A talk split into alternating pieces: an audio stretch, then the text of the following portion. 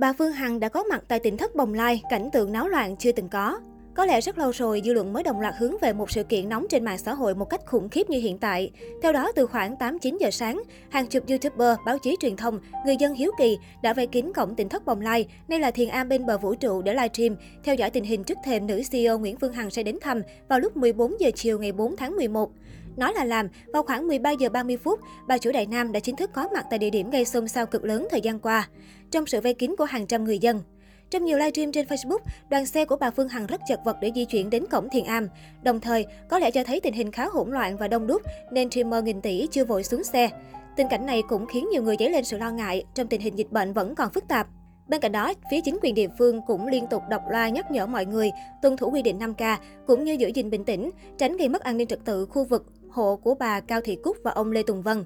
Trước đó, trên trang Facebook cá nhân của nữ trợ lý, bà Nguyễn Phương Hằng đã khẳng định đoàn của bà đến thăm Thiền Am không chỉ tuân thủ pháp luật của nhà nước, mà đều đã được tiêm ngừa đầy đủ hai mũi vaccine, cũng như tuân thủ đầy đủ nguyên tắc 5K của Bộ Y tế trong phòng chống dịch bệnh.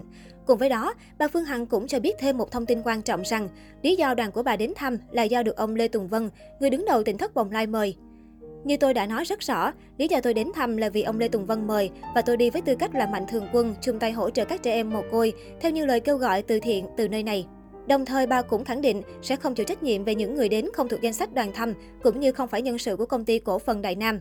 Chuyến thăm của bà Nguyễn Phương Hằng đến tỉnh thất Bồng Lai sau những lùm xùm tại đây đang được rất nhiều người quan tâm theo dõi. Trước đó, nhóm người đang sinh sống ở Thiền Am bên bờ vũ trụ đã livestream cảnh bên trong Thiền Am kèm theo dòng caption. Livestream trực tiếp nhóm người đến xâm phạm quấy rối. Trong clip, người ở Thiền Am cho biết việc tụ tập đông đúc trong thời điểm dịch bệnh là không đúng. Những người này tỏ ra khá bất ngờ khi càng về đầu giờ chiều, lượng người đổ về đây ngày càng đông. Với sự xuất hiện của rất nhiều YouTuber trước cổng Thiền Am, tu sĩ Nhất Nguyên chia sẻ trên trang cá nhân, người này khẳng định việc nhiều người tụ tập tại đây là gây rối trật tự, xâm phạm quyền riêng tư. Quý vị phụ giúp tiếp thêm mỗi người một tiếng gọi về công an huyện Đức Hòa và công an xã Hòa Khánh Tây nhờ lực lượng đến can thiệp giúp giải tán nhóm người này nhé quý vị.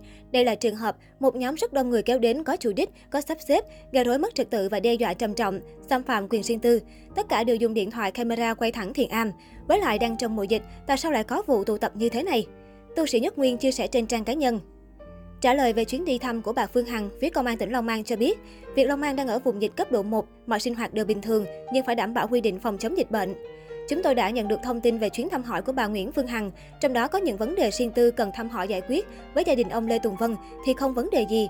Chúng tôi có quy định rõ ràng về phòng chống dịch bệnh, đến bao nhiêu người, tuân thủ những yêu cầu gì. Nếu vi phạm, lực lượng chức năng sẽ xử lý theo quy định pháp luật, Công an tỉnh Long An cho biết.